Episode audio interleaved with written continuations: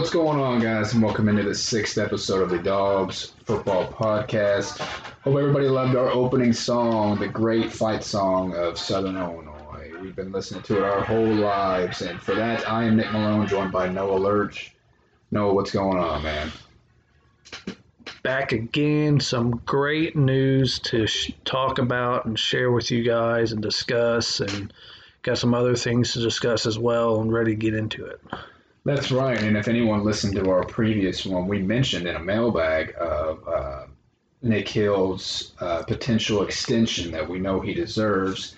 And that is what is developing in the last day, according to Southern Illinois and Todd Hefferman, that Nick Hill will be getting an extension. That was confirmed yesterday at the SIU Board of Trustees meeting. Noah, what else you got on this? Yeah, um, during a Zoom call, Zoom board meeting, uh, Lane told the board finance committee that Hill has put the university football program on football program on path for success. After three, uh, Lane said, after three rebuilding seasons, he has put together two winning seasons that have included being ranked nationally and making the playoffs for the first time since 09. Uh, this is Austin Lane, by the way. The yes, sorry. Uh,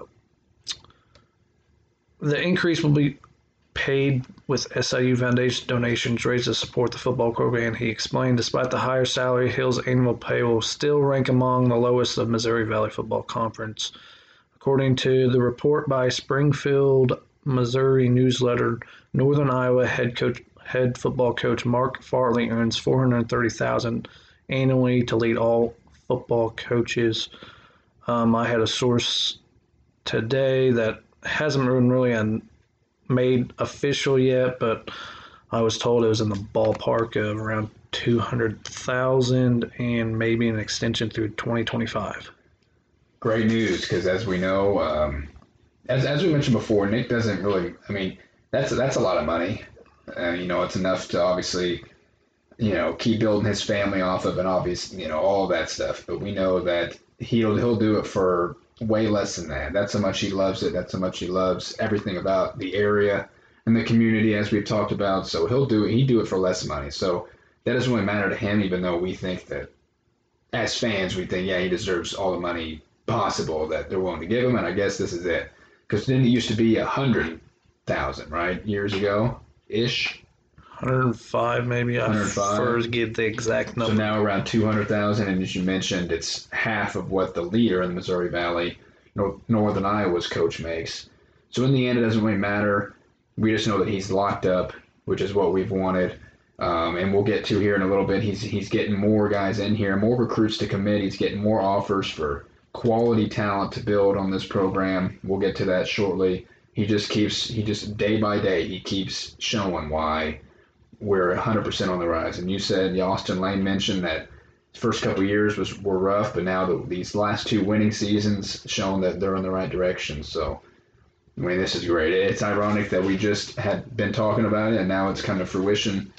About two months before the season, no, right before our SEMO game that you and I will be attending. That is correct. Uh, this is really good, but uh, now with the bump in the pay, I just it really uh, really shows that now that people need to be coming to these games and showing the support because we've had half full stadiums for the last so many years and hopefully if we can start the students start showing up and we can get a good foundation that not only Nick Hill got the raise but assistant coaches as well and uh, really good to see that Nick very deserves this extension and a raise because he has this football program and going in the right direction for success and really glad to see it. That's right. I think honestly, right now we're at the peak of what we want it to be. You know, we locked up our great head coach, and I think the two assistants coming in will make a huge difference. You know, granted, it is kind of late, as he mentioned last week in his interview that you don't really find coaches like this this late into June and into July. So, but we're obviously thinking that these guys will come in and put in the work right away on short notice per se, with two months left and two months to go before the season. Um, so yeah, like I said, I think this is probably peak of what we like. We know because we'll get to um, a depth chart potentially that was asked of us to maybe fill out who we think is going to start in two months. Uh, we'll get to that. Um, so uh, everything with uh, Nick Hill is absolutely fantastic right now. So we're really glad that th- this managed to happen. Uh, so we'll get into everything else here in a little bit. Uh, Noah now, as we mentioned, that he's still bringing in guys. We have a new 2022 guy to talk about new commit. That is correct. Uh, Brian Brown, he is a he's a quarterback slash defensive back from Luther North High High School in St. Louis, Missouri. It was on the 14th, two days ago. He decided to commit to SIU. So, uh, really good to see that we got a great playmaker to add to whether he plays offense or defense. Depending on what he, they decide to do with him, if we add, I know a lot of read a lot of good things about playing quarterback for him. So he was a big big time prospect out of St. Louis area. So if we can continue, I know that's a main recruiting area for us. If we can keep that right of our basically our backyard, we can get guys from there. It'd be really good. That's right, especially because even his profile picture, he looks like a mobile quarterback. Um, so I mean that's huge. We don't have many of those. We we get to see what some of these guys coming in, you know, the freshmen or the transfers have to offer in that in that aspect. But um, as we mentioned before, you know, it's a crowded quarterback room, and yeah, he's not going to be here for another year, but we don't know what the quarterback room is going to be. You know, the Labanowitzes and whoever else will be gone, and then you never know. We always talk about people are unhappy and they might leave. You know, we've had five five leaves so far this year, but we're really glad of the guys we're bringing in. So Brian Brown, also defensive back. How tall is he? Six one. Six one. So that's like perfect size for a defensive back. Um, so he can move. That's plain and simple. So that's good to know for a quarterback, especially because because the quarterback room's so deep. He might honestly, they might convince him perhaps to maybe play more defensive back. I'm not sure. Um, it all it obviously all depends how everything plays out. But um, welcome, Brian. Welcome to what we're building. We made sure to tweet that about him. We gave him a follow. He did hashtag different breed on his thing, so we're we're hoping this dude's special. It seems like he is, Noah, right? That is correct. All right, getting into some offers we have now. Um, it literally looks like starting this last couple weeks, we've really started hitting the getting ready, offering 2022 guys and recruiting 2022 guys for next year. Uh, first one was uh, Joshua Anderson. He is at a Westminster Christian Academy in St. Louis.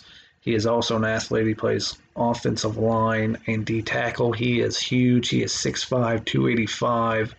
So if also at St. Louis area. Yes, right? yeah. If we could land a guy like that at that size, more than likely at six five, you don't see a lot of those guys on the D line. So he would probably come here as an offensive lineman if I were to guess.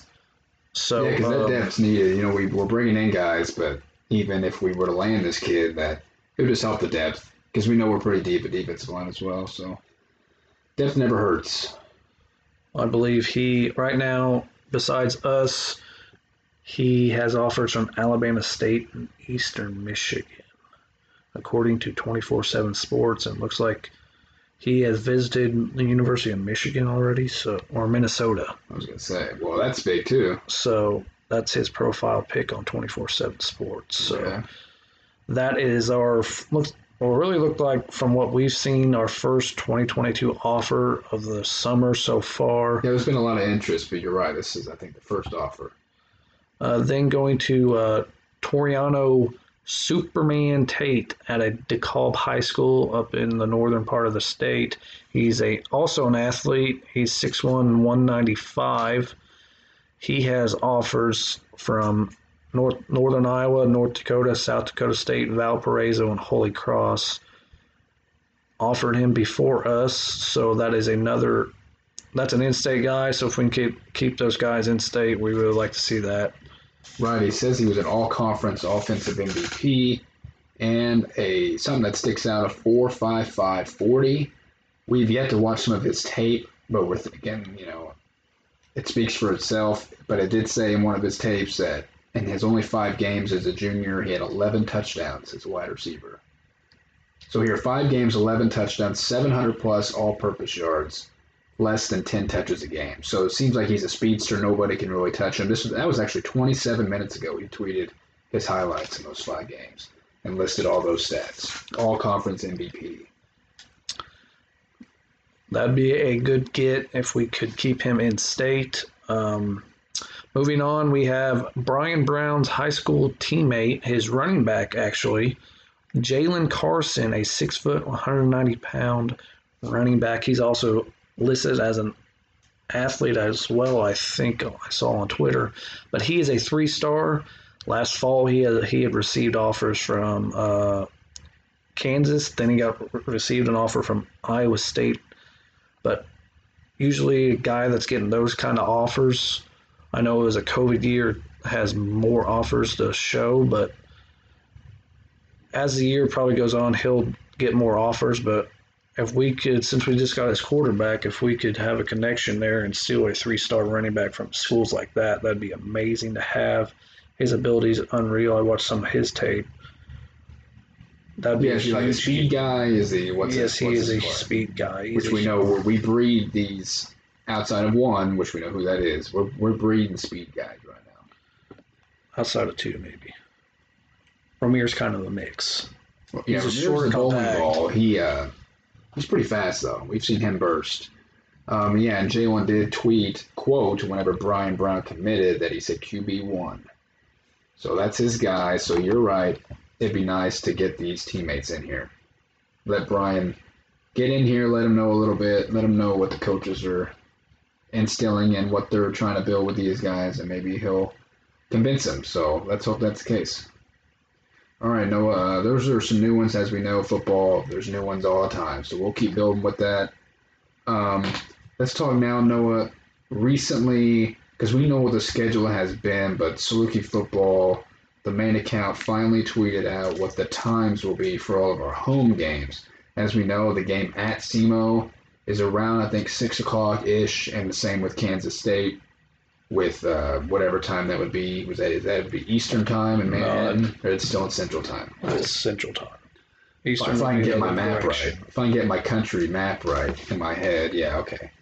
Uh, so those are what they are, and then this first game, first home game against Dayton, it says it is uh, Faith and Family Day, 6 p.m. Which that's great news for us. Know as we know, we weren't able to make any once they allowed you know any fan to go. excuse me, come to this uh, this previous season.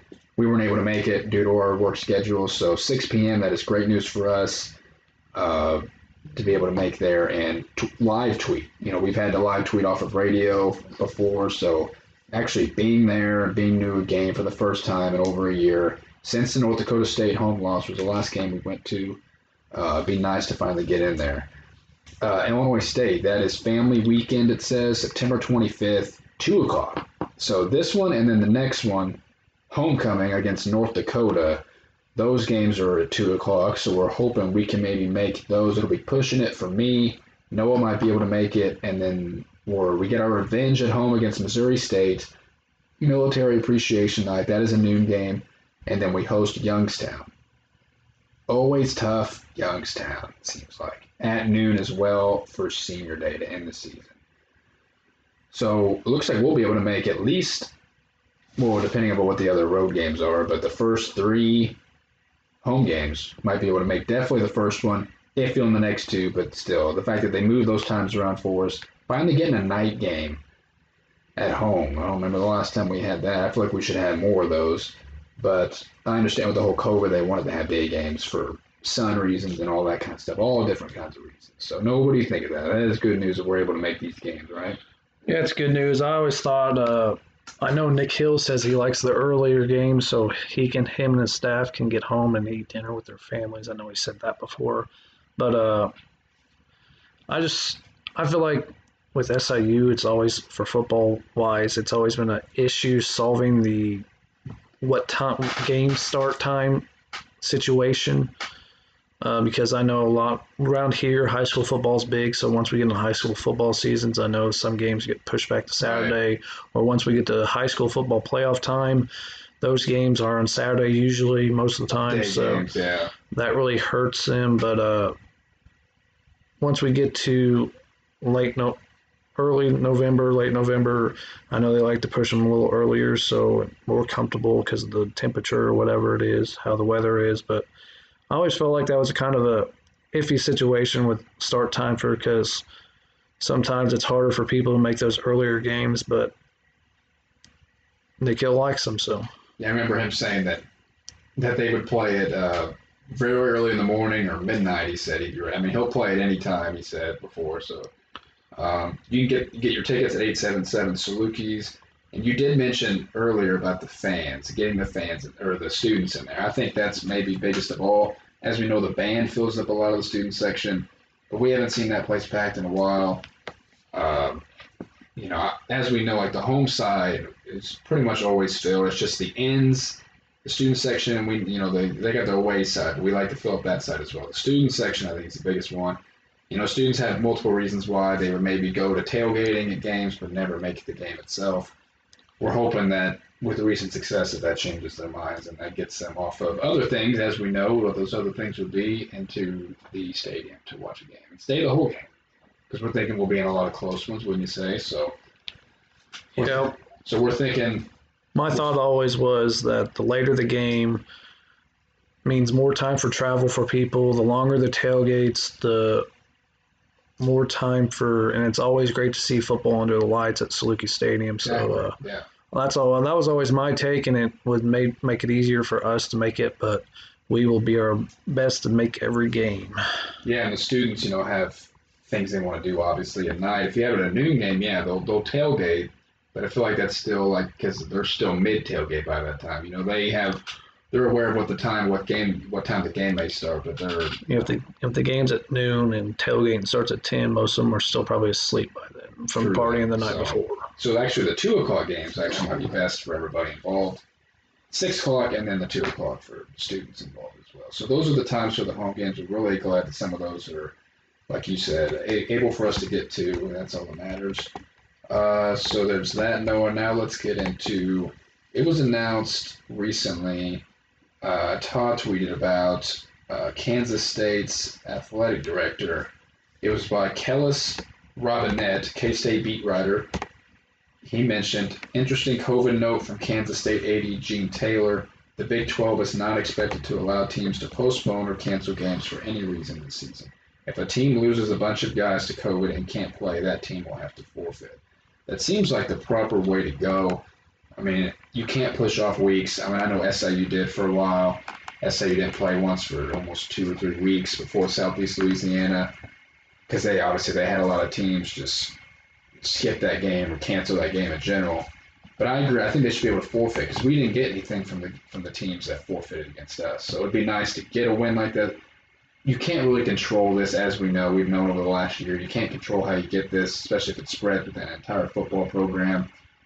And it would stink if it does require a loss, obviously. But I think this is what everybody should start doing, Noah.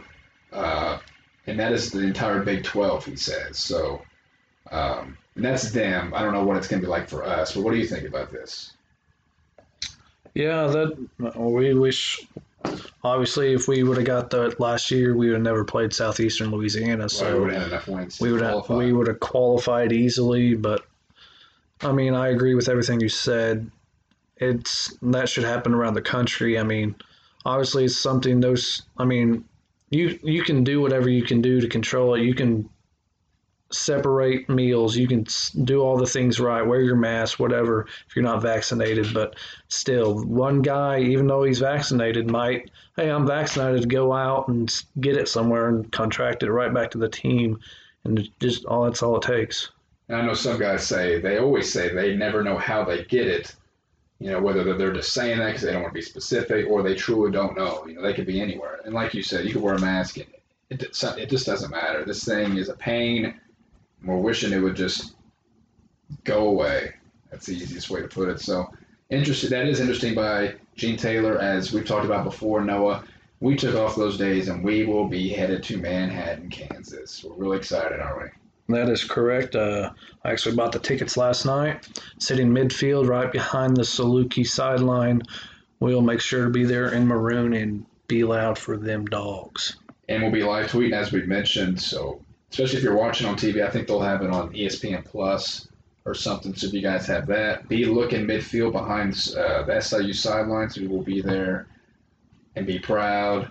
Uh, it's a, it is a long drive as we talked about. You know, we have we have something else we want to do on that Sunday as well. So we mentioned it's going to be a 17 hour round trip, which there's all there's we're going to a different game, an NFL game on Sunday. But even before that, you know, we like we enjoy playing disc golf. So we're going to do stuff like that, just to not only just because if we're if we're just driving, going to watch SIU and come home, we want to make the most of the trip involved. So that's a little update on where we stand, and we want to let everybody know that we will be attending. So hopefully other SIU fans will as well, especially the ones that listen to this. And we'll, we'll say it again down the road before the game starts, but if you guys know where we are, we told you where we are, come up to us and introduce yourselves to us. You know, we like fans. I we, we probably think we're bigger than what we are, but, you know, we know we have some fans along in this whole thing with us. So if you want to come up to us, be sure to say hi because we are always welcome to that. So interesting notes from the Kansas State AD. This is noteworthy because we did mention we were going. Uh, so that's noteworthy in itself. That's before we get to another big topic, Noah. Let's just come with some little things, some updates on what some of the players are doing. Calvin Francis tweeted a picture of him running on the field with his teammates. So they are doing that. They are keeping their stamina up. He had a quote or a post that captioned "Summer 21" with a fire emoji. So he's pumped. As we know, that is our starting center, and we will get to the depth chart here in a little bit as well. He's doing that. I saw that we'll, we'll get to some more of his content in general, but Sam Herder of the FCS, um, he's an FCS analyst or whatever he is for Hero Sports. He does a uh, he does rankings, which we'll get to in a second, but he also does jersey countdown, the best player who wears that specific number, and he's counting down in the FCS, and that went to our Zevion Fulcrum. Hey, Zevion, Big Z. Big Z is, we've said so many times how important he is, and we can't wait to see in his final season what he will give it. He will definitely give it us all. He will be ready to uh, lead this offensive line because we will have a heavy running attack again this season. Uh, we want to shout out Zevion again. James Caesar quoted that's the best O line in the country. So we know James is excited. Jalen Bates, new freshman coming in, he said, "Watch this." Whether that means what he's doing for us just some noteworthy stuff. Um, Spencer Brown, linebacker coach, tweeted rich history in the 618. Come join us for our combine camp this Thursday. That was on the 13th. That was yesterday. Yes. So they had a, they had a camp. All athletes from any sport welcome over, I guess, at uh, Saluki Stadium they had. So that's noteworthy. We saw that. Uh, Zevion said he's blessed and highly favored for that number 59 uh, Sam Herder thing for him. So just some little stuff. All right, now let's get now into some of the big stuff and some stuff we have some beef with. Um, Sam Herder, as we mentioned, of the Hero Sports, has been doing his position rankings, and uh, there we have some some bone to pick with him and some things. But let's get no. Let's let's start out with one that we know. Well, the first one he did, he's only done four positions so far. Let's start with running back. His top 25 uh, best returning FCS running backs. And if anyone were to guess, Noah, we went through the list, and number 12 is Javon Williams Jr. And as we know, Javon has battled injuries, and we even figured we were surprised when he was an All American this past year because he did battle his injuries. He missed, I think it was only, what, three games? But he was an All American and he's I wonder what his all-purpose yards since he's been a starter has been. And you know it's tough to say because we don't know details, and we'll get to this about every single one. We don't know, you know, exactly how good some of these guys he has above some of these SIU players are, as we know. But um, we like our guy, and if they gave honestly, if we were as good as we know we can be, and he had a full healthy season, I would not put it past Javon with his ability to run receive, and pass. If he did it all and did it on one of the best teams in the country, that Javon Williams could end up being the offensive player of the year in this whole thing. Uh, so, no, what do you think about Javon being 12? That seems fair coming off of coming off, even though an All American season, kind of an injured plague season. Right? Yeah, kind of injury plague season. Uh, he could obviously, if he was healthy, probably be a lot higher. But yeah, like I was, we discussed, we said a lot of this. I said a lot of this off uh, off our podcast that we were discussing this and about a lot of these uh, rankings that a lot of these guys I don't know a lot about, so I'd hate to. I mean, I know how, how I feel about SIU guys and where they should be or where I think they should be, but this guy knows a lot more than I do. But I still have some disagreements with him. Um, just looking at his rankings, I'll, I can. Uh, unless you have something to say more about Javon. I was, No, I just- I was just going to run through the guys that we will see this year that he has on this list. Oh yeah, go ahead. Uh, starting at 25, Jaleel McLaughlin from Youngstown State. We will see him this year. Uh, Jake Chisholm, Chisholm Hall from Dayton will be on there. He's 23. 22 is Hunter Luepke from North Dakota State. We will see him this year. Could see a lot more guys in the playoffs this year, also too. But uh, week one, Geno Hess from Southeast Missouri. We he's number 15. Uh, number 13, we all know we know way too much about him. Isaiah Davis, freshman last year from South Dakota State. He ran all over us, Both games. both games. So uh, we know way too we know way too much about him. Uh, Otis Weah, North Dakota running back. We know a lot about him too. Week one, week one, yeah, week one, he ran all over us as well. Then uh, number one is on his list is Pierre Strong Jr. from South Dakota State. He probably he'll be league bound after this year, I'd say. Yeah, was he a redshirt? So will he have the three years to, or how different is it in the FCS? He was a freshman, Who? true freshman, That's Isaiah Davis. right? Pierre Strong. You said next year. Okay. Pierre Strong. Pierre Strong was okay. I'm getting mixed up because they're they're both so good. So, um, yeah, I mean, like we said, we don't we could go into stats for all these guys, and you couldn't argue against why some of these are where they are. And as we mentioned, Javon, I would say he's top ten. You know, obviously he's 12th, so it's not too far back. So it's probably a correct. Uh, that's not even the biggest beef we have with some of these yet. So we're not going to totally disagree. Well, we talk about Javon, but we could argue that some of our other guys, you know, how good of seasons. We'll have to go back and look at the seasons Justin Strong and Romeo Elliott had. We know Romeo dealt with injuries as well. Justin Strong, they can make a case for top 25. I mean, I just think he, he knows who our best player is, our best running back is, so he's the only one that's in here. He's got to take into account more of these guys, but in the end, I guess this isn't the one. There's this one and another one we're not too upset with, I guess. So Javon at number 12 in his top 25 returning running backs in the FCS. The one, though, that we do have the most beef with, and it's not even this one. No, as we know, that his top wide receivers, number four laying on the list is who? Avante The Cox. great Avante Cox. He had an 838 yard season with five touchdowns this past. He had rushed for 238 yards, one touchdown. So he's getting the notoriety and the attention that he deserves, being fourth on this list, which is pretty incredible. As we know, Jakob Herres of uh, VMI and Jequez Ezzard, Ezzard from Sam Houston are really top notch, probably league bound talent. So seeing Avante at number four is pretty special. We can't disagree with that one bit. Second team All NBC selection. Yeah, he had 47 catches for 617 yards and five touchdowns. That was 2019. This year he broke off, became an All American. He also averaged 10 yards a carry. 5'10, 170 pounds. So that just shows it. Soaking wet, that's what he is. He's just a speed demon right now. That is correct. He's a do-it-all wide receiver. If you want to hand it off to him, if you want to throw a screen to him, if you want to throw a, a deep ball to him, he does it all. deadly. He catches almost everything. He was uh, named a four All-American first team. So a guy that had came off a season like that, you can't argue, especially the top five. We knew he was obviously going to make this list. But no, as we know, his his partner in crime, a dude who's on the fringe of breaking records here at SIU, and that he will in this fall season if he stays healthy. Somehow, Landon Lenoir did not make this list, and I honestly do not understand how Landon came off. He had an 800, almost 900 yard teammate, but he himself, he started all 10 games. He only caught two less passes than Avante did. Avante was used more in the running game, as we've said.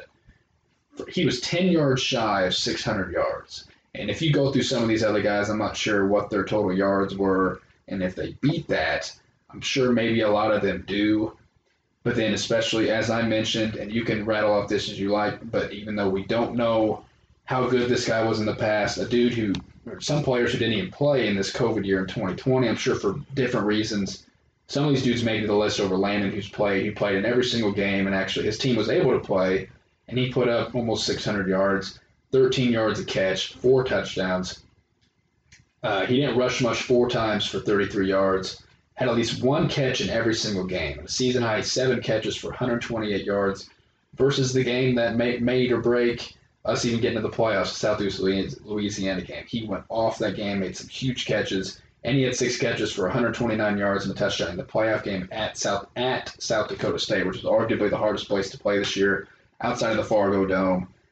I mean, I don't think there shouldn't be much else to say. I mean, this dude's been consistent his whole career. Yeah, Vontae Cox being as good as he's became has, you know, kind of put a shadow over Landon. But no, what do you think about this? It's got me heated. Uh, it's got you heated, and uh, I of took, I like, not, I think Landon is great. Don't get me wrong, but like I was telling you earlier that I have, I know n- nothing about these guys on the list, and uh, not going to question if any of them opt out. I don't know their reason, but I do know that I was reading the comments and somebody was asking about somebody else that was left off the list, and Sam Herder replied back and said, "True, true. There are about 15 notable names not on here that have a argument." So I assume Landon is one of those 15 names that was left off. I know it's got you heated, but I am not going to question because I know that Landon doesn't care about it, so he's going to get his mind right for the season, and he's going to prove this dude wrong.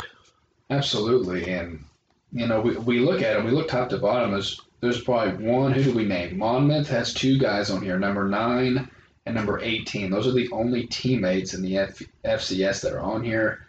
But you know with numbers, I'm find me two guys on the same team that have at least 600 yards or more each season.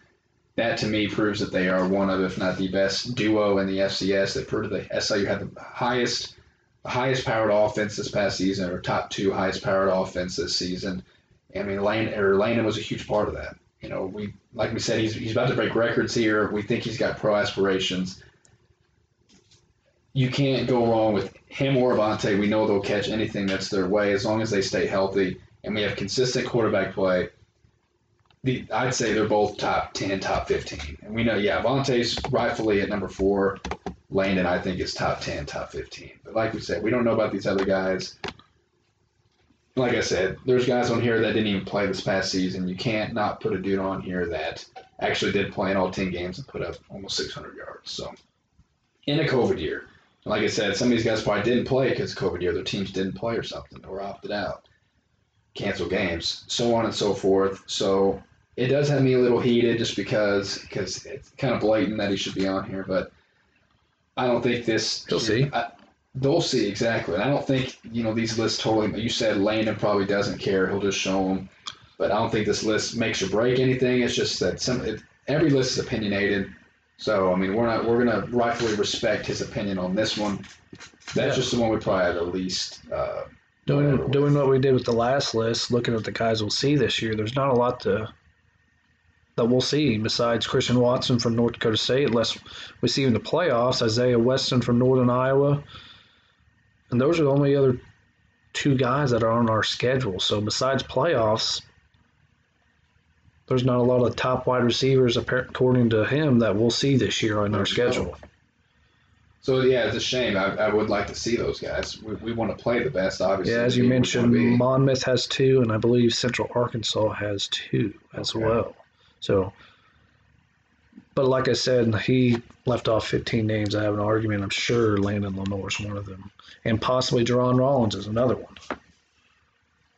Yeah, as we know, Jerron didn't really feel like there was semi-high expectations going into this year on how he was going to be uh, impactful, but he didn't. As long as he was impactful like he was at the end of the season, as we know he was, that's all that mattered. Uh, yeah, I, I, would say because he hasn't sustained like consistency of good numbers per se.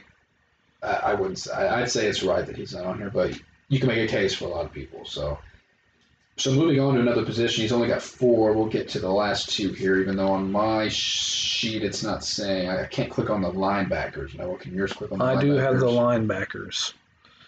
Um, We'll go ahead and say that there are no SIU players yeah, on this list. there are no. They he left off Bryson Strong, Mikel So let me, let's go through Calhoun. here real Bryce fast. Let's find, both these guys and uh, some of their stats and what the uh, the SIU account has for what their stats for the season to refresh our memory. I know what Bryson Strong are. Actually, I read them. I'll go over them here in a second. Here's Bryce Notree. Started all 10 games. Honorable mention, all Missouri Valley Football Conference. Second on the team in tackles, 63, behind Justin or Bryson Strong. He had 72, I believe and Notree recorded at least three stops in every game. Had eight tackles at Missouri State, which was a huge game we lost, but it was really close, including a tackle for loss that resulted in a safety. Had eight tackles for South Dakota and recovered a fumble. Had eight tackles in the playoff game at Weber State. If you get almost 10 tackles in a game, I don't care what you are, that means you're all over the field. And he almost had that. We know Bryce is really, really important in what we're building here. He didn't make the list somehow which is another blasphemy. But let's know now go to Bryson Strong. As we know, we we've known Bryson for a long time. He's from Belleville, Althoff. We remember him playing basketball, hard nosed basketball player, and obviously football player. Played basketball against him. Played basketball against him. He was hard nosed as you can get, and he's turned out to be. If, if he has a couple more good seasons here, as only being a junior with the COVID year, he could end up being one of the best linebackers to ever come through SIU. He started all 10 games as well this past season. So all these guys we've mentioned are really durable. They're managing to play in all these games, especially COVID. They're staying away from COVID, and I know that's a lucky thing, almost it seems like. But he was named second team All Missouri Valley, led the team with 72 tackles, and had eight or more tackles in six of those 10 games. Recorded a season high 11 tackles at Missouri State. So those guys, those two were flying around that game. Unfortunately, we couldn't come away with the win. Uh, which, as we know, the defense, you know, as a whole, didn't really. They were gassed at certain points, and you know, they're they honestly are a big reason why we lost some of these games. But those two showed out. He had a tackle for loss and a forced fumble in that game as well. And he had sacks in back-to-back games at Youngstown State and versus Northern Iowa. Um, so for a linebacker getting a couple sacks, that's notable as well. We don't know what the stats are for everybody else on that list, but I can just run through a couple sure. here. But they're those two are missing the, sure. the number one guy in just four games in the spring had 54 tackles and four and a half tackles for loss and two sacks. and- What school? He went Idaho. Tre Walker is his name. In 2019, he had he led the team in 138 tackles and nine tackles for loss. In four games. In four games, he had 54 tackles, four and a half tackles for loss, and two sacks. I'd say no one's arguing with that right there. Then the second guy is Will Eubanks the third from the Citadel.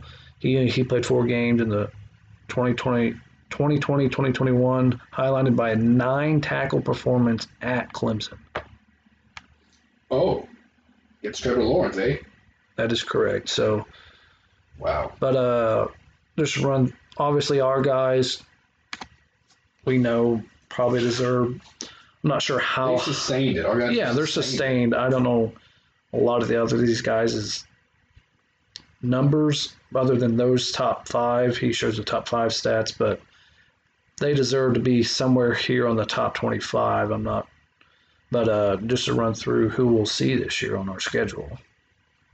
The number four ranked linebacker Logan Backhaus from South Dakota State, we know well. Oh yeah, So uh, he's everywhere. he is number four on this guy's list.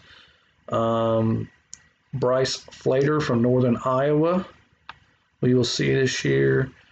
And they have two on the list Spencer Cov- Cuvelier, Northern Iowa. So they have two on the list from Northern Iowa. So they have a great, looks like they have a great linebacking duo that we will see this year.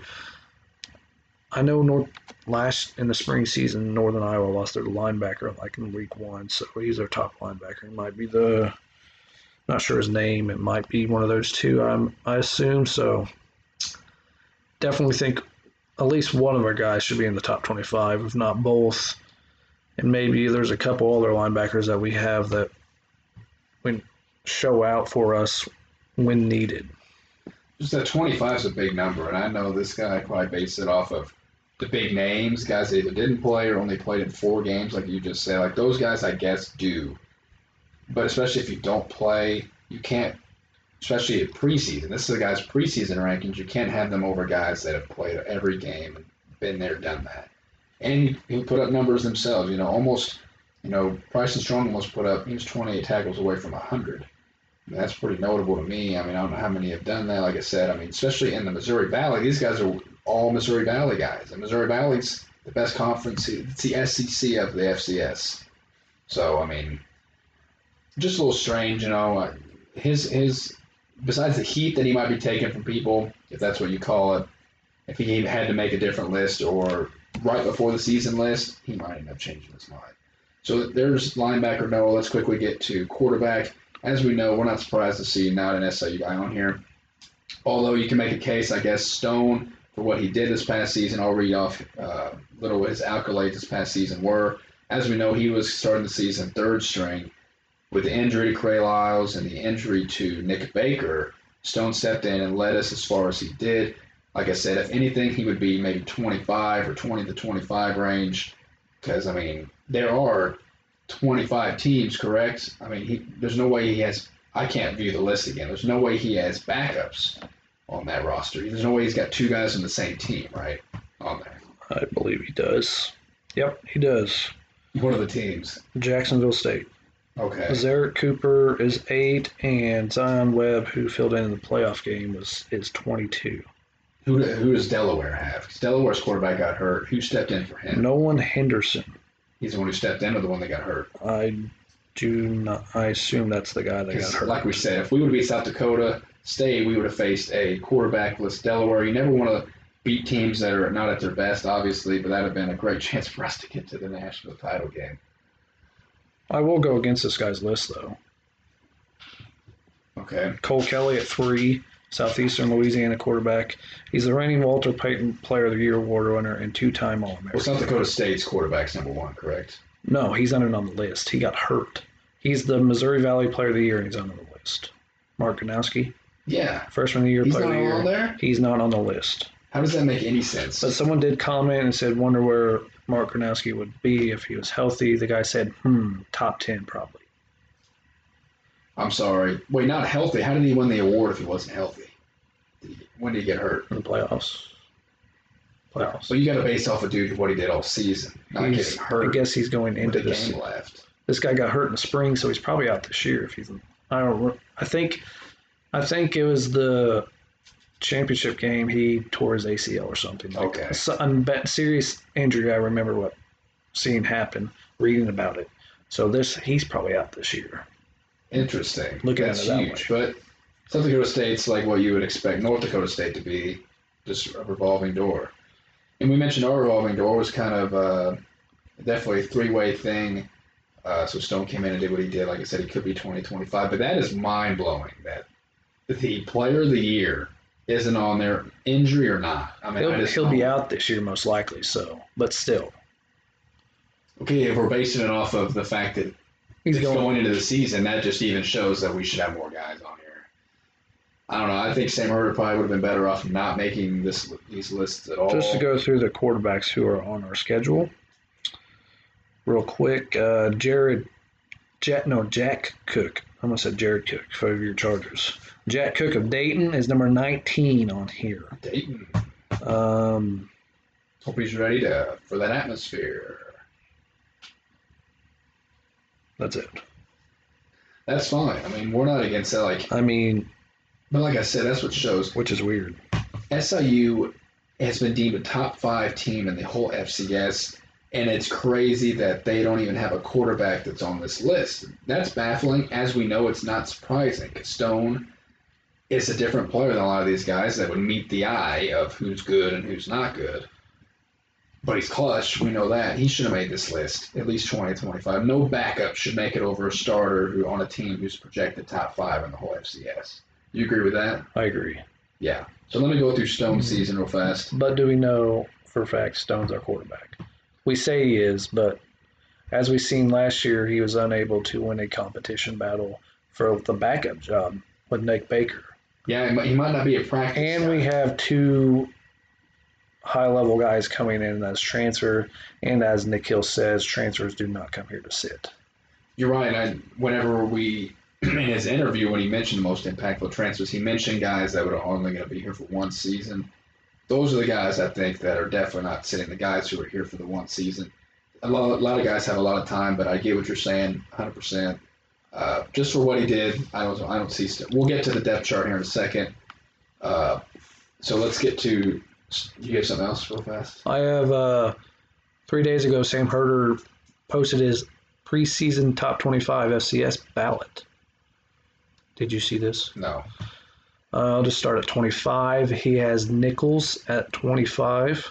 He has Florida A&M at 24, Chattanooga at 23, Jacksonville State, who has two quarterbacks on the top 25 at 22, Missouri That State. sounds like a guy needs a transfer. Unless I don't know how old the starter is, but get out of there if you're that if you're that good. Sorry. Go ahead. Zerrick Sorry. Cooper is back from injury. He has an NFL draft prospect, he says. So Zion Webb's the one that filled in last year for him once Zerrick went down. Okay. 21 was Missouri State, so that is one Missouri Valley team out Wow, I on the like list. that's a little low. They we were the last team in Well- the playoffs. They squeaked in ahead of us because they beat us. My thinking is just starting at 25. If Missouri State's at 21, that leaves off teams like Northern Iowa, Youngstown State, Illinois State. We know who are usually pretty decent. So Yeah, I mean, uh, I forgot. Go ahead. I'll think of it here in a second. 20, 20 at, is Sacramento State, 19 is Villanova, 18 is perennial powerhouse Eastern Washington, They 17 have the reigning, according to him, the number one quarterback. That's yep. Uh, Seventeen is Austin Peay At the, at the OVC, we usually have them on our schedule. Well, So we can say no, we don't. SEMO's Austin not on this list too, right? SEMO's not on this list. mm, Not on his list. As we said, we'll be wait, awaiting the FCS. End uh, of July. Okay, we'll be awaiting the FCS preseason top twenty-five at some point. Sixteen is Alcorn State. Fifteen is Cole Kelly in the southeastern Louisiana. coming off a decent season. 14 North Carolina A&T, which they're they have a top running back. Uh, 13 is VMI. 12 here's another Valley team, North Dakota. So They, com- they waxed us at their place to start the year. We did not have a great second So- half. coming off a share of the first season, the conference coming off a share of the Missouri Valley title and reaching the quarterfinals, they have high expectations. I yeah, say. high expectations this year because I know they exceeded expectations this past year. 11 is Central Arkansas. 10 is Monmouth. 9 is Delaware. 8 is Montana State. 7 is Weber State, who we beat first round. Yep. Here we go. 6, Southern Illinois. He says people forget SIU held a 20 to 7 lead right before the halftime against South Dakota State in the quarterfinals. The Jacks Don't remind us. the Jacks battled back and won 31-26. This was a week after Salukis beat Weber State, one of the better FCS programs in the last few seasons. SIU has some some dudes on offense, but he doesn't put one wide receiver or other running backs on his list. If the defense gets back to it 2019 level, SIU can live up to these high preseason expectations. Five is Montana, four North Dakota State, three James Madison, two South Dakota State, one Sam Houston. Montana. Wow. I haven't seen, off the top of my head, I don't remember Montana where they were ranked on the other rankings that we've seen. They are uh, Wow. they are a pretty good program as well, but I believe uh, that. He has on here Mark Gronowski tore his ACL right away in the national title game, so looks like it is a backup to start the year for them. So he broke it right away in that game, and it was still a close game, right? Yeah, it was still a close game. Yeah, so that's impressive. Uh, I think what I was going to say was we mentioned how uh, you know that yeah, the Illinois State, Northern Iowa, or uh, who's the other one? Don't remember, but we knew Youngstown was going to make this list. Uh, and the other guys, yeah, after they opted out, they're not going to reward. Like Western Illinois won't touch it as well. We also have a home game against them, or at, or no, we're at Western, right? What We at Western of home against Western Illinois this year. this year we are at home, I believe. No, we are at Western. I was gonna say because we were supposed to play there, they bailed, and we thought we should have had a home That was our two-game road trip at Western Illinois, then South Dakota State. So yeah, we're not surprised. We say the we say the Missouri Valley is the SEC of the FCS because of those top teams. North Dakota and South Dakota State aren't going anywhere. North Dakota's quality, we're quality.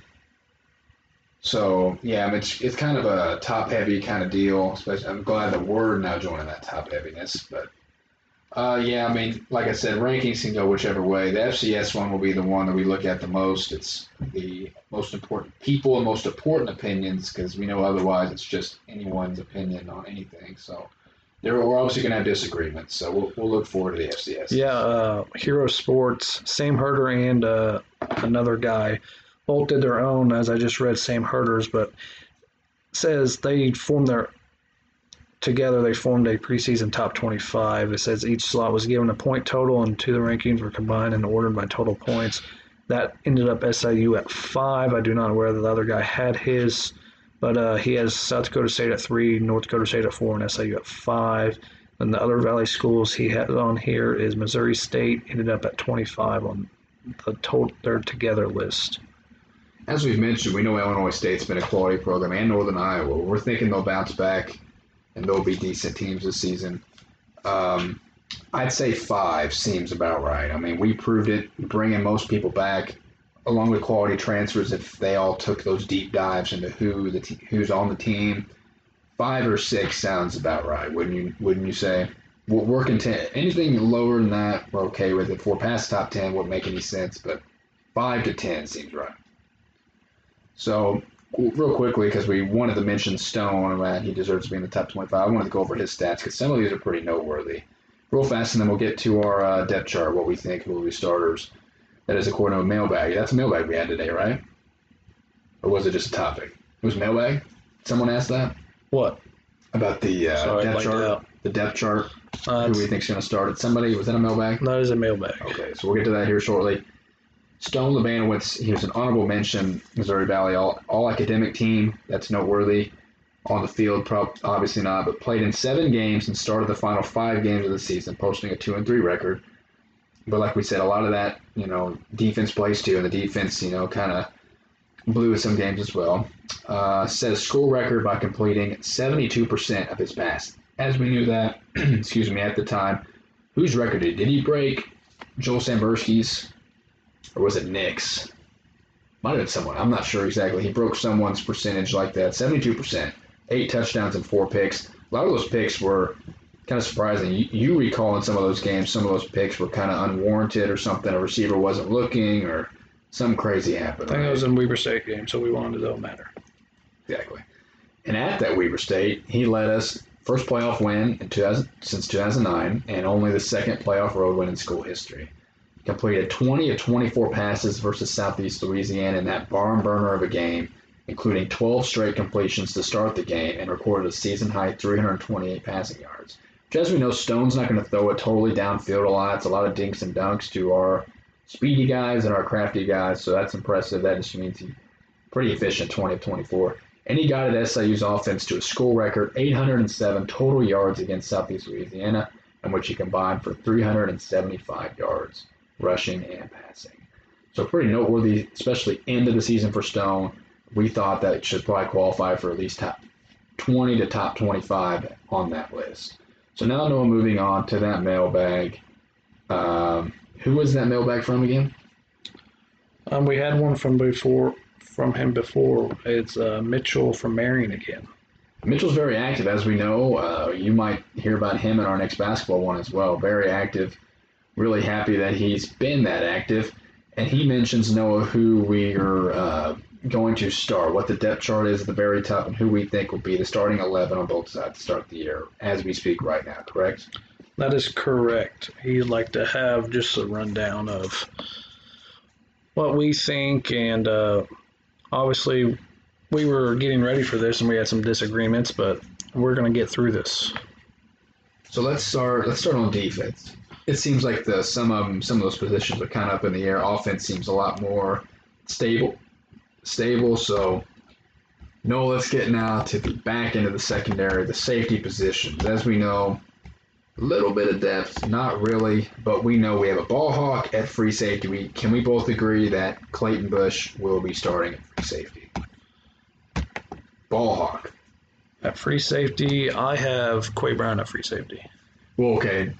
I guess you can mix and match. That's I, just I just figure. Quay because I know he'll be at the line of scrimmage more, um, and Clay can be more like a center fielder type. So I guess it wouldn't really matter. But we can agree Quay Brown and Clayton Bush are starters, right? I would say yes, that's correct. Okay, Other so than the only one that would challenge would be, uh, I believe, Dorian Davis has a chance. He's a transfer coming in from Western Carolina. I know we still have Roger Campbell. He came in last last season from Northwestern, so we have some decent depth there. Not a lot. Also, we still have Jakari Patterson. So we still got some guys, and we have some guys coming in like C.J. Parsons as a safety. Don't know if he'll doubt he plays right away, but we're gonna get and Demontre Pryor.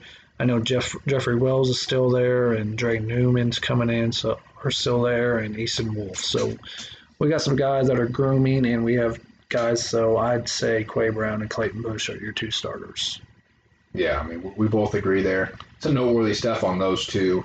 Uh, Clayton started all 10 games this past, finished third on the team with 45 tackles, uh, which as a safety, you know, it's it's not really surprising, but we know he was active. Had a season high 10 tackles at Youngstown State, which is a lot closer game than we want. That was that the date? Was that the Nick Baker debut game? He's well, he was in another game, but that was his first start, right? Youngstown State was. Yes, I believe And I remember he threw a pick or two, but it was his first game and he was pretty active. That was kind of a crazy game. So wasn't it a stat too? It was our first win there in a long time or something. Yes, that's a very tough to play. right. He had at least two stops in every game this season. Recorded a strip sack versus North Dakota State in the second half, and that uh, butt beating we put on them. Uh, definitely an upset, without a doubt. Uh, had an interception in the opener versus SEMO. I mean, I guess he didn't. I'm thinking of someone else, but he was definitely active this year, especially in the War of the Wheel. Hopefully, we're expecting him to be more active in this year's War of the Wheel. So Clayton Bush definitely ball hawk. Really happy to have him. And as we know, it really he really needs no introduction. Quay Brown's been here a long time, which is it's kind of crazy, Noah, because he was in the transfer portal about a year and a half ago, and we thought he was going to go bigger. I remember UCF was an option for him. He wanted to go maybe back home to a higher level and play, but he decided to stay because he knew him and Jeremy Chinn are friends. He knows that obviously no one's really as good as Jeremy Chinn, but the options to get to the next level are here. He didn't know, honestly, with COVID if we were going to have a season or not, but he decided to come back, Noah, and hit or miss, but he he did. He's a preseason All American, and he was an All American this past year, right? Yes. So, what do you think about him? Obviously, Quay's been around. He's been here. He's a leader on that defense. He's a beast, as we know. We'll get to his stats here in a second. But what do you think about Quay? Uh, an obvious starter, as we said. League bound. Yeah, big old aspirations for Quay. Uh, some of his stats here. We know he loves to force the fumble. Uh, if I can get all of his stats here.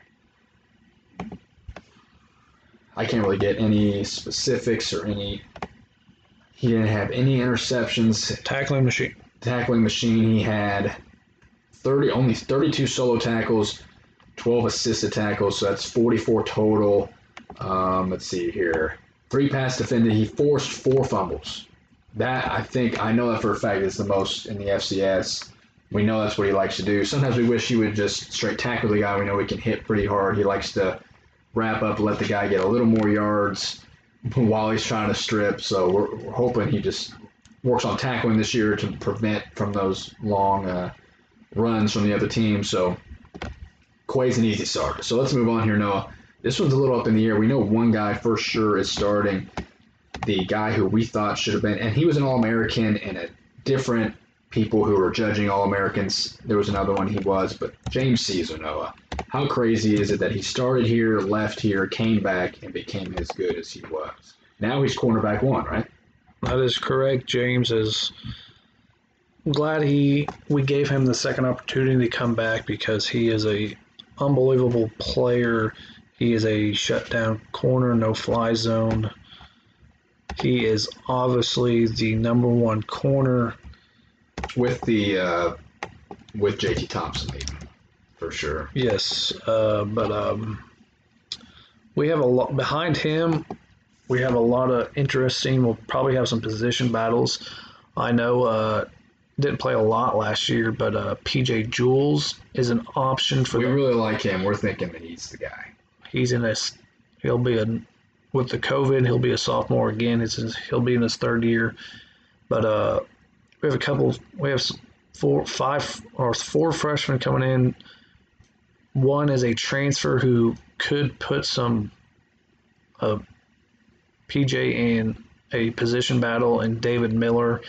He is a freshman coming in from Navy, so uh, that is another guy to add to the list. But uh, I know um, Roger Campbell came here as a corner, but he's moved to safety, so he's always an option. I guess he could go back as well. He had a hot start to the season. Kind of tailed off a little bit, but yeah, he, he's nice depth at both positions. Yeah, then we have Chance Bush as depth, and I mentioned we have four freshmen coming in. So And of notable, Leviticus McCaffrey, know, a three star. We're wondering if he might come in and play. Freshmen usually don't. True freshmen usually don't. But what do you think? has a chance. I know maybe some special teams or something to get him going, For sure. But uh, I know there's always that uh, f- you can play four games and still redshirt rule. So, but uh, as I say, James Ceasar and PJ Jules will probably be our corners. So obviously, we, obviously there'll be some competition, but those two will be. yeah, PJ missed a lot of games this past year, a couple games. I think due to COVID reasons. He, I remember he was tweeting about all the time, and he was itching to get back on the field. He ended up getting back on the field. He's pretty sure he had a pass breakup that led to an interception, or he had the interception. Not sure. He had a big play though, one of these games. I wanted to go over fast, real quick, how good James Hughes was this year, and in this COVID year. He's a first-team All-American by the AFCA, first-team All Missouri Valley, led the nation and set a school record with 14 pass breakups. That's about as locked down as you can get. He played in the nine of the ten and started the last eight games. Uh, had a season high 11 tackles for Southeast Louisiana in that crazy game, including a half sack, and recorded two or more pass breakups in five games, including a season best three at Youngstown State. So, as we know, I mean, we were expecting big things from JT Thompson, and I'm sure he was expecting them from himself too. We did not think James was going to be this good. We honestly, yeah, we didn't think he was going to start. And like it said, he only started the last eight of the 10, and he only played in nine of the 10. So he, he just came out of nowhere and has those aspirations for the next level and showed out and knew that coming back here that he had to prove himself. And he definitely did noah. Moving on now noah let's get to arguably our i'd say our heart and soul. We mentioned two that we know will be starting that uh, did not make the top 25 linebackers list. Uh, we know for a fact noah that bryce Notree and uh, bryson strong will be starting. We're thinking the 3-4 defense which is what we've been for a long time. So those guys noah what do you say Yeah, those two are notable. Uh, didn't make the list, but they're besides injuries happening, they're guaranteed to start. At inside, at Mike linebacker and weak side linebacker, Bryson will be your Mike, and Bryce will probably be your weak. And our strong side is where the competition comes in, but Colby Coleman coming from Bowling Green is the guy you have to look at there. So I know You had a little disagreements on that, right? What do you think?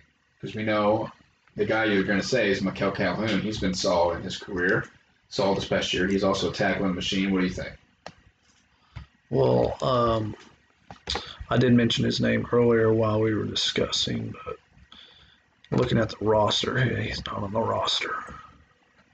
Mikel Calhoun is not on the roster. Are you sure? Because I feel like I looked. I am positive I'm looking at the roster right now. He I see him right here. 2021 football roster, Mikel Calhoun. my blind. Not sure. There's a lot of C's. As we know, Colby Coleman's also a C in there. Let's go What's his position on there? outside linebacker. Oh, Another Florida. Hare, yeah, right there. He's on the outside. See, I have it. I have it sorted by position. So there's it's the outside linebackers. Oh, we're both looking at different. You're looking at I have your I, thing. and I'm No, I, I'm on the roster, but I sorted it by it sorts them in each Oh. position group. So Oh. he's in the outside linebackers. That's the guy I mentioned. He started for us last year at, at strong side linebacker. I just felt like he would get them, but with Colby coming in, then you we we're we have depth at the position. I know we have Bryce and Bryson on the inside right there. Then Colby can play either one, I'm sure. Then we have come in last year, Tim Johns, transfer from Purdue. That is a Big Ten Oh, yeah. player right there. I don't think he played much last year, but uh, He has the talent to get there. he came from the Big Ten, so obviously. Then we have Zach Barola that's coming in from Riverside City College. That's another guy. We're pretty deep. Then we have your guy Lewis Wilbert coming in from Memphis, Tennessee. Then we have another guy, uh, Kaniji Chandler, another freshman. Then Shane Roth, another freshman. We added late in the process, I think. And then we have uh, Matt Brennison from Powerhouse of Sacred Heart Griffin. Then we have Keenan Abed from Right. another guy. So Another guy's been there, done that. Yeah. Speaking- yeah. Mikhail is the guy been there, done that. Some notable stuff on him. You can definitely. So, uh, depending on the, uh, probably I'd say you could slide in Colby because I know he's a transfer coming in from the FBS level, so you probably slide him in there. But depending on the type of scheme you're running, it could be him or Michael. Yeah, we're a big uh, hockey sub defense, especially on the front seven. Some things on Mike Michael, you could definitely make a case. I just think because we know the top two are going to play. Colby Coleman, like we said, and if Nick's saying he's impactful so far, he came to mind and he's been working. A guy at that level that's coming in here to dominate, I think, in his only season here. There's a reason why he came here. But Michael, he played in nine of the ten games and made eight of those starts. Ranked seventh on the team with 33 tackles and third in tackles for loss with five. He tied for the team lead with two sacks. So not a whole lot of sacks we got this season. Little injury and just uh, whatever the word would be on our uh, high expectations that they didn't live up to expectations. That defensive line, he had sacked both sacks in Youngstown and Southeast Louisiana, and had a season best seven tackles in the playoff game at Weber State. I do remember hearing his name a lot on the radio when we were working and listening to it. So, but we know he's he's a great fourth linebacker because I mean, like we said, we're going to do a three-four defense like we always have. So the other guys are going to start. Um, yeah, whichever way you want to do the three-four, three linebackers, four defensive linemen. So, so yeah, Colby, Bryson, and Bryce with Mikel right in the wings. And who would you say is right there with you? You read them all. Who do you think? Maybe not some freshmen, but who else do you think? You said the Purdue, Tim Johns, Tim Johns. he's in there. Besides some freshmen, who other? Keenan Abed won't be one. Uh, like know, Potentially Zach Barola from Riverside City College. Okay. As we know, we lost Luke Giegling, Cody Kreider. Uh, Matt Bernisson's in there. So yeah, We got some good depth pieces. for sure. So those are our three starters. So there's our first, however many that is, seven. So now let's get to uh, the defensive line, the one that we The need big boys. more consistency from. Stay healthy, please. Without a doubt. No, let's go ahead and start with the two edge rushers, as we know, are going to start guys that have been there, done that. And one of those is one of the best. I'm not sure where he is now in the rankings for sacks, but Up Anthony there. Knight had a down year this past season, barely hurt his name Battle in some of these games, battled injuries. There's the reason why. Anthony Knight, Noah, when he's healthy, is, I mean, as soon as he does defensive line on his top 25, we're thinking Anthony Knight will be on there. I mean, what else is there to say about Anthony Noah when he's healthy? Scary. It's the only way to it. Very scary. Um, if he stays healthy this year, I will put money on it right now that he'll break the all-time sack sack record. And that was crazy. He's been hurt so much last couple of years that he's been that close to breaking it. That here he is. That's kind of crazy. So let me, what what kind of season, Anthony? Like we said, it was kind of a lackluster season for the all-time player. He started all ten games. That's what that's what he tells you. He was dealing with an injury, but he led all of SIU's defensive line with 35 tackles, including a season high eight and a sack at Youngstown. Second on the team in tackles for loss with five and a half. Battled batted down two passes, had a sack and two QB hurries. So it's really a solid season, but not up to his level, wouldn't you say? Yeah. Okay. So we know Anthony's starting on one side, and the other side, a guy who's been done that from our backyard, Chester, Illinois. Guy I had classes with in my time there. He's in he's in his sixth year, it seems like. He's still there, putting up numbers. He honestly gets better as he gets older and his more time there. Noah Jordan Berner. That is correct. Moving back to his normal position, he moved inside last year because of injuries, which he's going to get more comfortable, and our defensive line is going to be nasty this year. He's a heck of a player. I mean, he really always has been. I remember when I, because I went to John A, but I got to SIU in 2017. He arrived shortly after that. I remember him playing almost right away. It seemed like. I mean, he was. He's been spectacular his whole career. Let's run down his. He played in all five, but he only all ten. He only started in five. So when you say Chuck, he probably took those other starts. Would you say Him or Raekwon? him or Raekwon Lindsay? He led the team with four sacks and eight tackles for loss, all coming in the team's final five games. Wow. Moved inside, as you mentioned, the defensive tackle in Game Seven at Missouri State and recorded 20 of his 27 tackles in the final four games. Had three sacks at Missouri State. Wow, including a strip sack as we said, he gets he gets better at, with age, and he had to switch his position, something he's not really used to, even though he's got the size for it. And he made plays. No, Yeah, I remember. Um, I had a I had a friend who was teammates with our Johnson City guy Nico Galdoni. I remember going to see Chester played at Johnson City. I could just see this kid across the field. He lined up at tight end and he lined up on the defensive line. I'm just like, who is this kid? Because he's 6'5", 250. I'm just like, who is this kid in Chester? What are they breeding, feeding kids up there? I'm just like, good lord, and he ends up at SIU and become a great player. Honestly, if he has a really great season, he could be on the all-time ranks as well. A lot of these guys, a lot of these guys have something to prove in their final season of college uh, football. Noah, would you say now? Those are the two ends. We'll get to the interior guys. Let's talk about some more defensive ends behind them. As we know, There's the, Raekwon. the hockey subs. Raekwon Lindsay is probably the, the number one guy off the bench, the third best defensive end on the roster. Would you say? Yeah, we don't have a lot of depth there. We have uh, bringing in Manny Jackson. He's a 6'3", 250 pound freshman from Brownsburg High School. I don't know where that's at. It just says Brownsburg High School. But uh, Nate Thurman's also there. He's he's out of St. Louis, Missouri. So that is all we have on the defensive line. Or we have uh, Caden Reeves can play defensive line as well, either or. Then we have a couple other guys that can play Richie Haggerty's a name to watch out for, transfer from Miami, Ohio. He'll probably be on the other side of Raekwon because our defensive tackles are just, we have a lot of depth at that position. Without a doubt, and we mentioned versatility. You know, a lot of these Jordan might end up having, to, you know, or you know, we mentioned his versatility might have to be a lot more. We know Quay can line up on the edge. You know, a lot of uh, we got a lot of defensive backs that could also do that as well.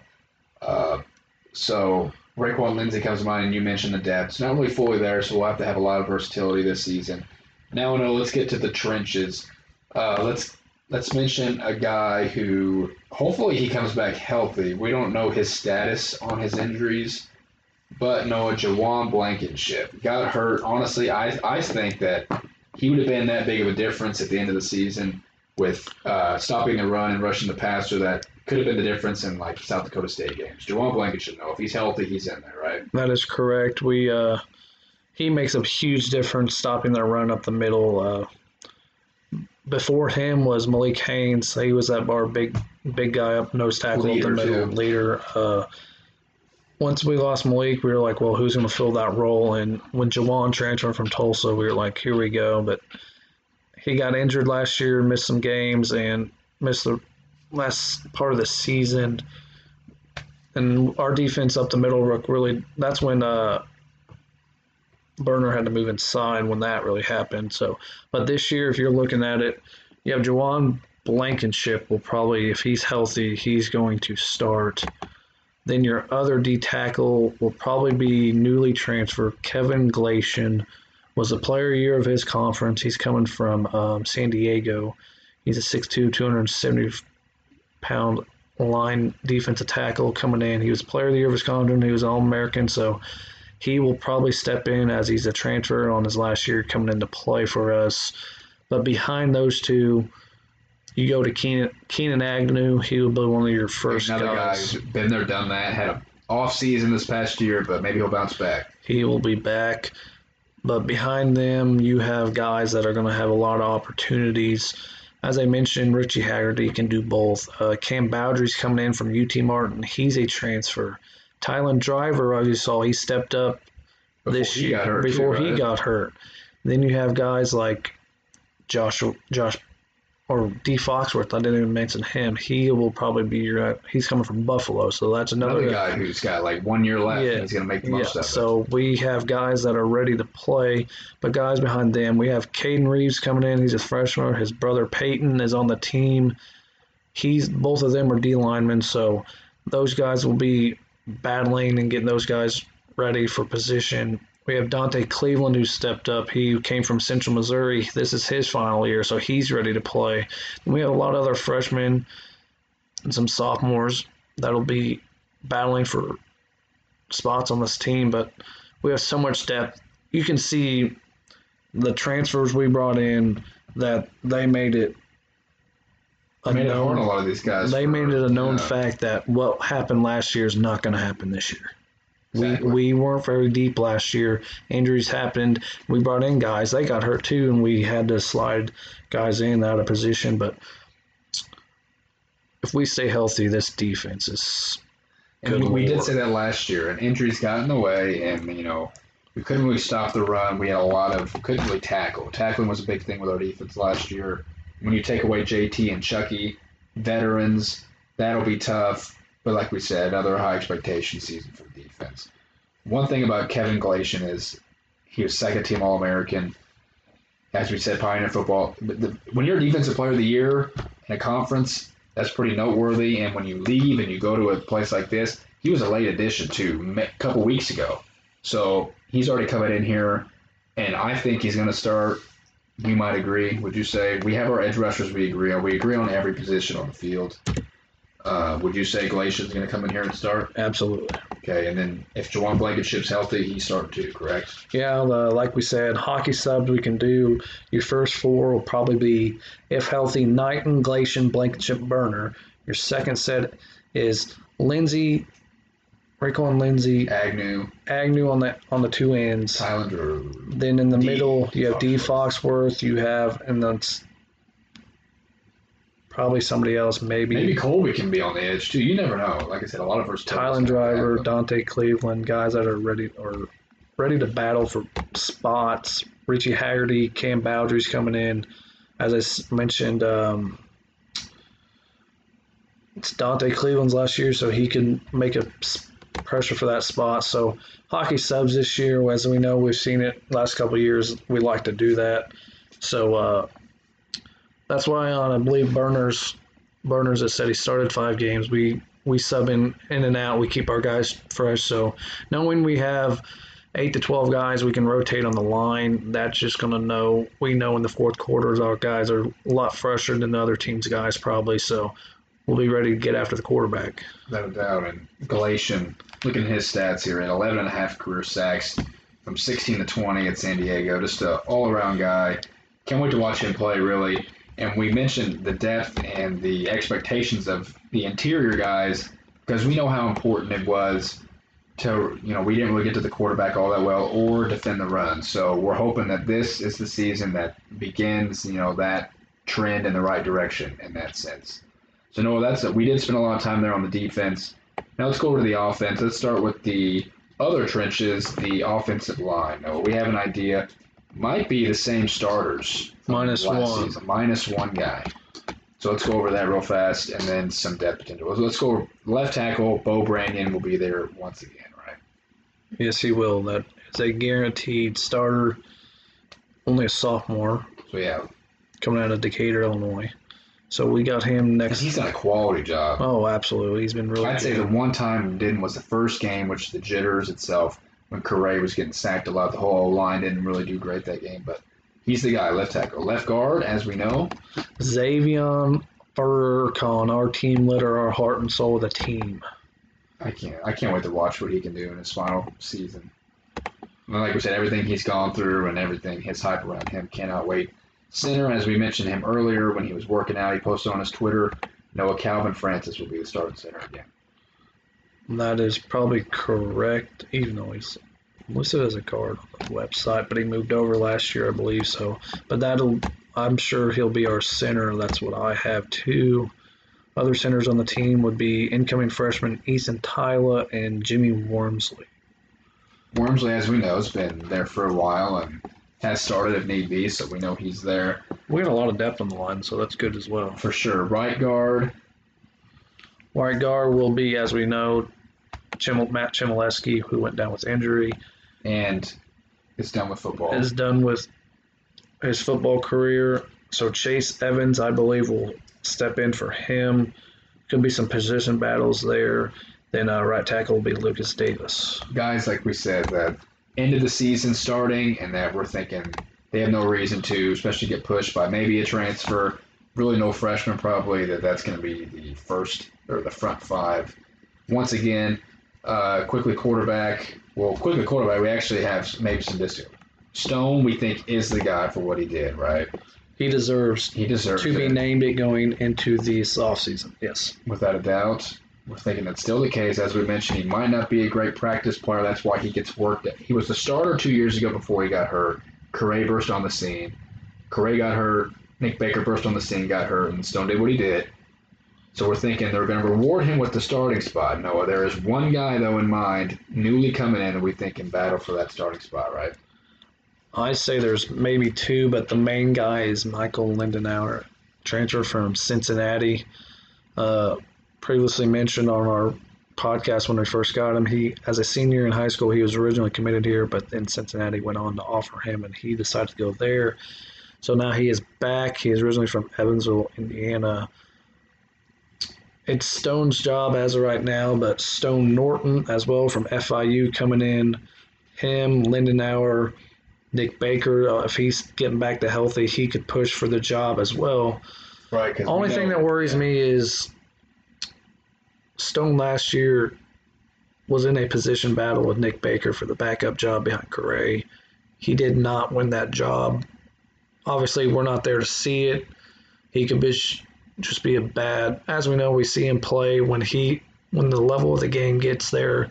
He just makes it. He makes he becomes even better once the game goes on. So it's his job as right now, but obviously, as we know, the team, the team's overall morale won't change. Whoever it is, we're here to win. That's all the team probably cares about. I know that Stone, he's a professional. He, if starting four string, he he'll be there for the team, knowing how great of a guy he is and team leader he is, no matter what.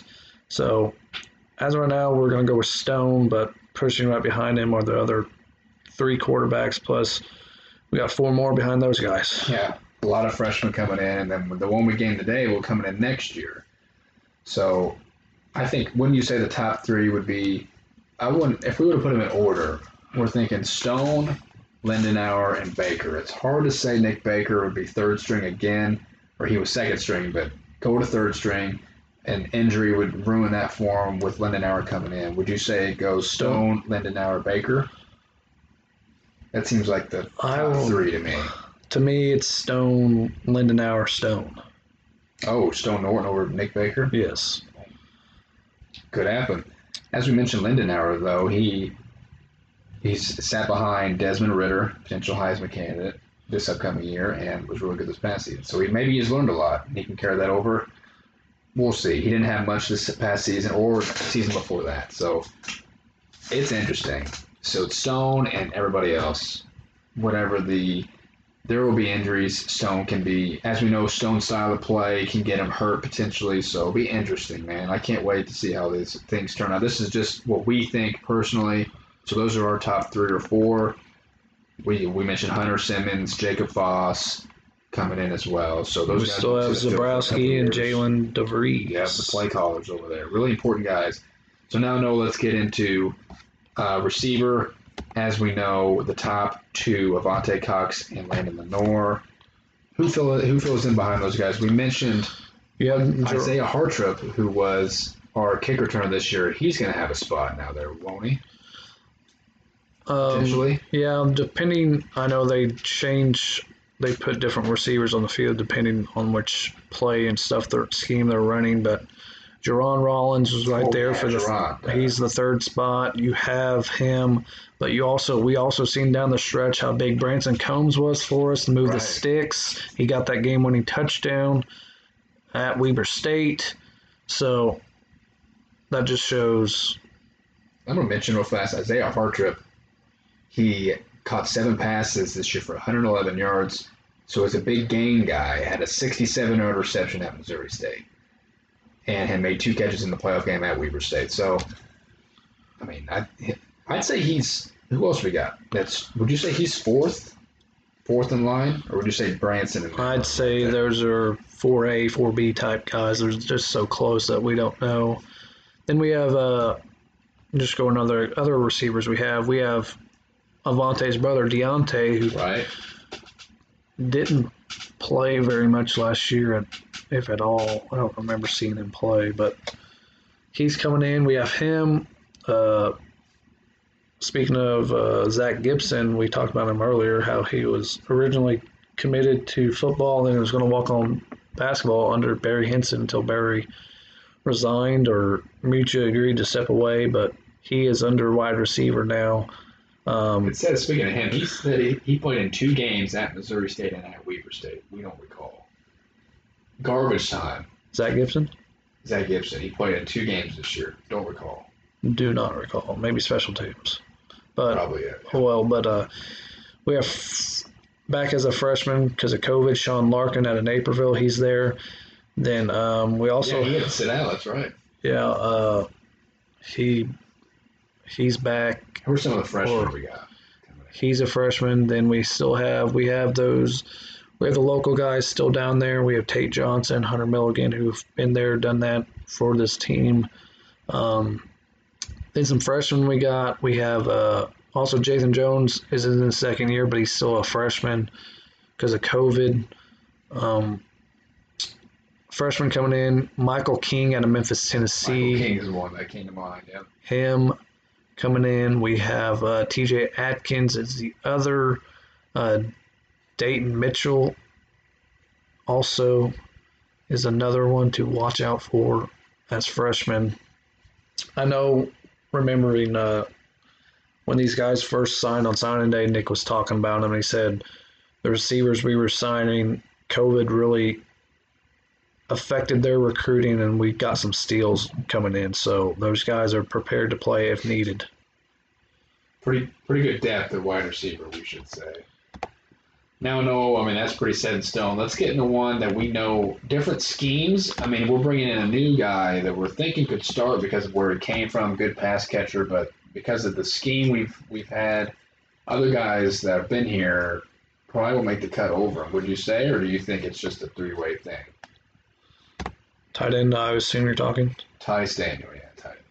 Tight end, uh, I think it's obviously Jacob Garrett's job because depending on with a fullback set. We haven't.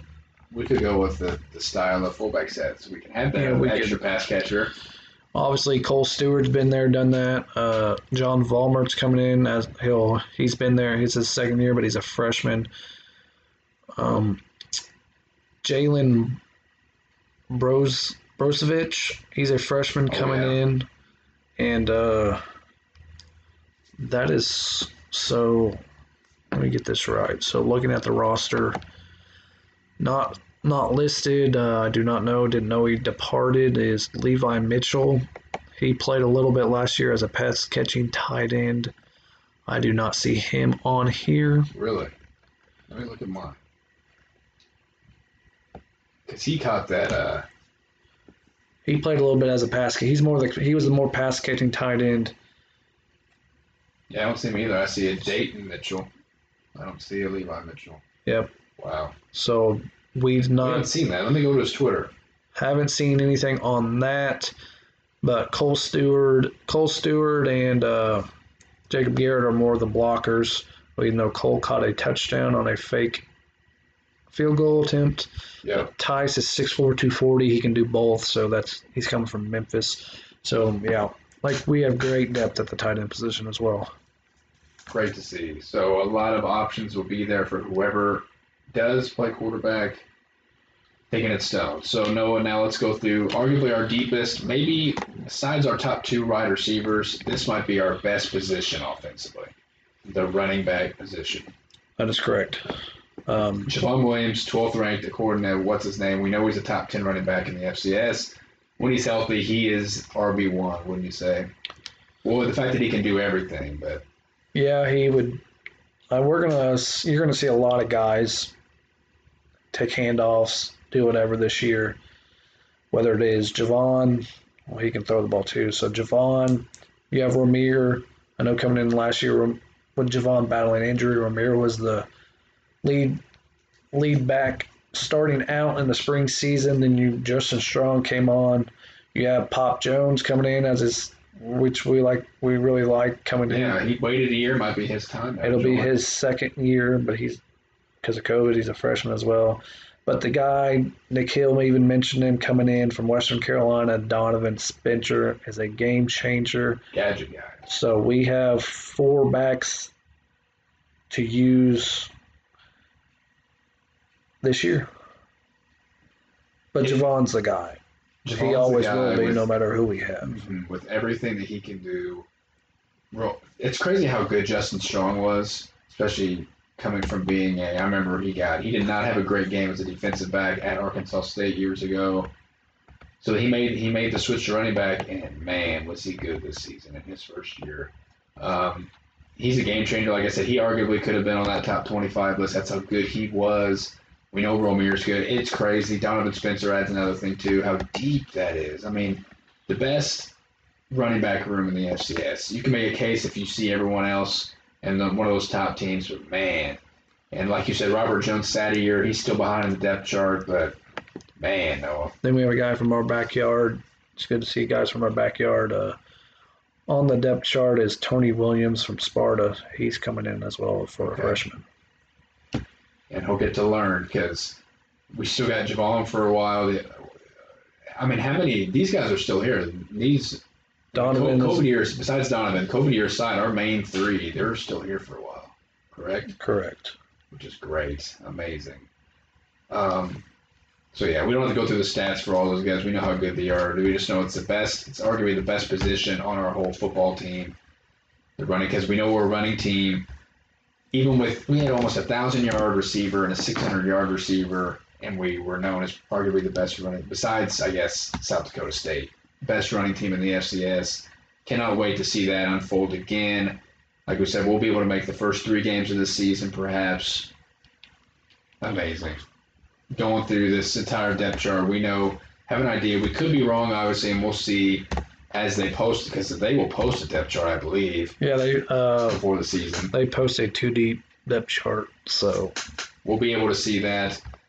Cannot wait to see it. Um, well, especially because they'll get into some games against each other at some point soon, right? I think that's when we might see one. I just remember at the FBS level, that's what they do. Whenever they start playing each other, per se, that's when they start to, to unveil it. usually those are usually those are spring games, but right. COVID and everything, I doubt anybody has them. But they'll they'll, they'll have some scrimmages, I'm sure. So mm, Todd, usually I see Todd posted two deep or something. So he'll be the one to have that. We'll make sure to retweet it, and we'll when once we get it, we'll discuss it. Exactly, and we're going to see how accurate we are because we have an idea. There's a lot of mainstays in this, but a lot of new guys to fill in here that we think could start. So we'll see how accurate we are when that does come out. Um, because, like we said, September 2nd at SEMO Thursday night, 6:30 p.m. 6:30 p.m. Cape Girardeau, Missouri. Be there. We always love going to that Coliseum style stadium that SEMO's got. We haven't been there in a while. Noah went a couple years ago when I wasn't able to. We've been before though in the last four years. We can't wait to get back there to see that. Always competitive games, and maybe a hostile environment. Going to keep the wheel in Carbondale. That's right. And as the season gets closer to that game specifically, along with any other news that might come about, like we said, football's ever changing with recruits or anything. As we know that now that we know though what time the games are for home, uh, and a lot of uh, statuses within the team, we're pretty set at coaching staff now, as we know, and we cannot wait to get this going. Just like basketball, we cannot wait because we're thinking these will be just amazing years that we'll look back on and the history of these programs to know how good SIU was. This could arguably be the best time for football and basketball ever. So, especially with football, where they're expanding the playoffs back, we have a better chance of getting in, but we know we got to prove it. So, another great long podcast here because we had a lot of detailed stuff we wanted to get to and uh, really enjoyed it. And as we say all the time, we never know when our next pod will be, but since the season's close, we'll be sure to get one at least once a week, hopefully with more and more news the Nick Hill one with the extension because we had talked about it before that that came about. That is huge news. It's our leader. It's a you know Nick. He deserves everything he gets here, and that extension's really really uh, worth it and deserving. Yep. Right. Yep. To run down the schedule one more time before we get off here, we have at SEMO 6:30 p.m. on a Thursday, September 2nd. Uh, September 11th is the big one, 6 p.m. at Kansas State in Manhattan. It does say they are on ESPN Plus, but it also says Big 12. Big 12 network. Yeah. So I do not know how that goes, but two road games, two home games, September 18th, date and 6 p.m. We will be there. Uh, September 25th is the next Saturday, 2 p.m. Illinois State Redbirds are coming into town. Two road games, two home games, two road games. We go, well, looks like we flop. Uh, at Western Illinois, October 2nd, 3 p.m. October 9th, at South Dakota State, another chance to get some redemption on the Jackrabbits. Uh, revenge because we should have won that last game. Yep. coming back for homecoming on the 16th. North Dakota's coming f- first trip in a while. It's maybe ever to Carbondale. Uh, You know, we always want quality senior night games, senior day games, and that will be one for sure. That's homecoming, not senior day. What I say? I said that. Okay, homecoming. We always want quality And home. then uh, October 8th or October 30th, Saturday, 4 p.m. at Northern Iowa. Then uh, November 6th, Military Appreciation Day versus Missouri State. Get revenge after them knocking us off last year. Uh, then we go when we went a couple years ago at Indiana State, November 13th. That was a fun game. We'll That's in- make that one again. What time? It'll be 12 eight. p.m. Yep. Nope. Won't be there. Sorry. Uh, then November 20th, Senior Day. Here's your Senior Day. Youngstown State Penguins coming to town. 12 p.m. Not wait. It's right around the corner, Noah. Less than two months now away. We'll be sure to get pods out. Until then, hoping if we were to estimate in the next, we don't know what kind of content there will be. Around maybe five more up until the first game potentially. Depending on if you, if you listeners continue to feed us content, or we obviously content creates itself when news breaks. Obviously, when we figure find out the information, the actual information on Nick Hill's extension, we will discuss that probably and more. I'm sure these people have been active in our DMs trying to get some mailbag questions to us, and we appreciate that. So keep them coming. Don't be afraid if you want to comment on our one once we post our link. You want to DM us? Don't be afraid. Football, basketball, either one. Follow us, retweet us, like us. Uh, be sure to to follow us on Spotify, whatever you follow us. Rate us five stars. It's a cute little thing. I listen to Bussin' with the Boys to help our numbers. If you subscribe to us, unsubscribe and resubscribe, it's just a numbers things, analytics thing. It helps our numbers. It doesn't really matter, but they they like to make fun of that. But uh, so yeah, rate us five stars, whatever you want to do. Keep mailbags coming, and that's all I got. Yeah, especially because you mentioned the mailbags. We'll try to come up with our own topics as well. Because what we what we covered today with the depth chart is kind of almost of the utmost topic wise for the team, outside of recruits or anything.